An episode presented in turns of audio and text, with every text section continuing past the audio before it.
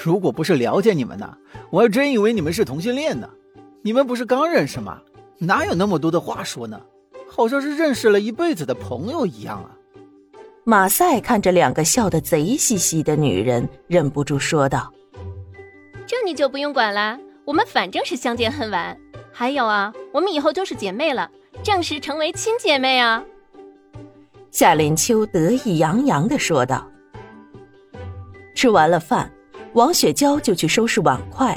马赛决定去收割庄稼，两个女人要跟着去帮忙，被他拒绝了。林秋让王雪娇好好的休息一下，坐了那么长时间的车船，又经历了大悲大喜，自然是疲惫的。果然，王雪娇躺在林秋的床上便睡着了，一睡就是一下午。傍晚，马赛回来，饭已做好。三个人又吃吃喝喝，闲聊了一晚上。王雪娇回到夏林秋的屋子里，两个人躺着，又说了半天的悄悄话，这才香甜的睡了过去。这天夜里，一直不做梦的夏林秋不知道是不是被这一对情侣给刺激了，在梦里面，他好像看见了一个男人模糊的脸。虽然看不清楚，但是他对自己的宠溺，夏林秋是能感觉的一清二楚的。然后梦见了这个男人带着自己去餐馆吃精致的点心，还去银行给自己办了一张卡。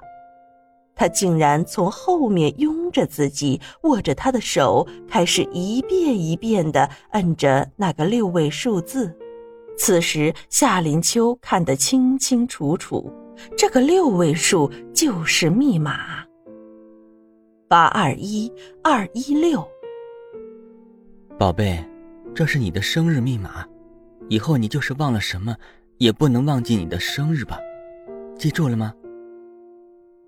那男人深沉又略带沙哑、性感的声音响了起来：“知道了。”在梦里面，自己的声音带着娇羞和浓浓的幸福。马赛哥哥，马赛哥哥！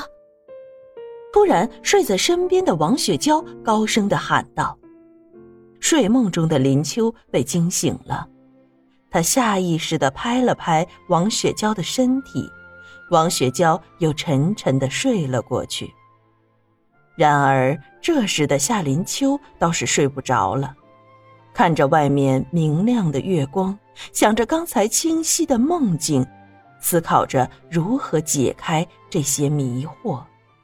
林秋静静的盯着屋顶，梦里面的那个男人是谁呢？还有那张卡的密码，自己真的记得很清楚的。那个男人说那是自己的生日。十二月十六日，是自己的生日。父母已经没有了，那么其他的亲人还有没有在的呢？爷爷奶奶、姥爷姥姥都没有了吗？堂兄弟、堂姐妹呢？不行，实在是想不起来了。既然梦到了密码，就应该去银行试试。这可能是如今唯一的线索了。第二天，林秋迷迷糊糊的起了床，勉强吃了一点早饭，就告诉马赛要去城里一趟。你去城里做什么呀？有什么要买的吗？你说一下，我下次出去的时候我给你捎着。以前都是马赛出去帮他买东西，他都懒得出去转悠。况且马赛也怕失忆的夏林秋再出现什么状况。哎呦，就让我们出去转转吧！我在外面很多年，对外面熟悉着呢。我带着林秋姐姐出去吧。还是我带着你们一起吧。你们两个女人呐，出去我不放心。马赛想了想，也是的。他几乎没有带着夏林秋出去过。一直把她当个脆弱的人，当个脆弱的妹妹养着。不用了，你今天还是去收割庄稼吧，我和雪娇一起就可以了。我们两个女孩子一起说说女孩子的知心话，哪有你个大男人跟在我们身边呢？嗯，我也同意林秋姐姐的话，我也不要马赛哥哥跟过去。一边的王雪娇娇俏的笑着，一口否决了马赛跟着他们同去的建议。好，你们去吧，注意着点啊，早点回来。马赛一想也是，王雪娇在外面走南闯北的，什么世面没有见过。看样子也得找个时间好好问问这个丫头究竟都经历些什么，让她找了自己这么多年，最后无论是用什么方式找到自己的，这些年她为了自己肯定是吃了不少苦头啊。一路上，王雪娇叽叽喳喳，夏林秋尽管有些魂不守舍，但是还是拿出了十足的耐心听着。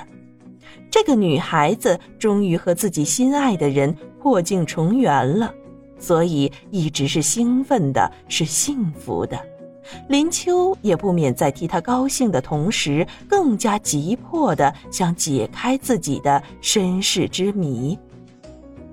两个人到了楚雄市，下了车就看见一家中国银行。妹妹，我有些饿的走不动了。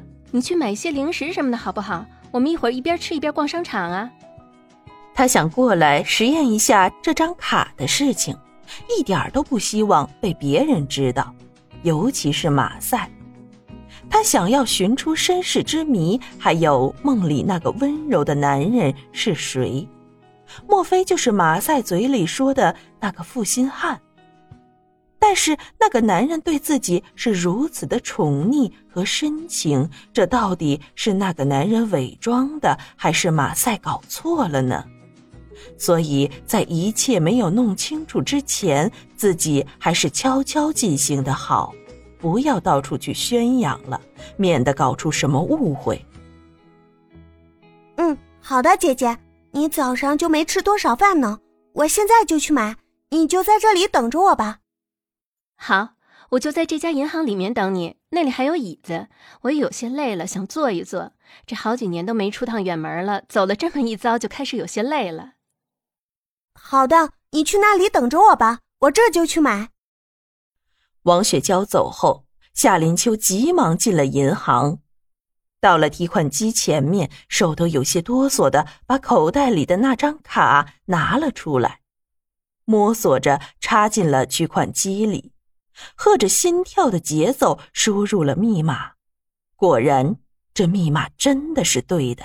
不过，更令人诧异的是，取款机屏幕上显示的那一串天文数字，至少在林秋看来，这就是天文数字。里面竟然有一千万。夏林秋屏着呼吸，把后面的零数了三遍，才最终确定了这个卡里面真的有一千万人民币。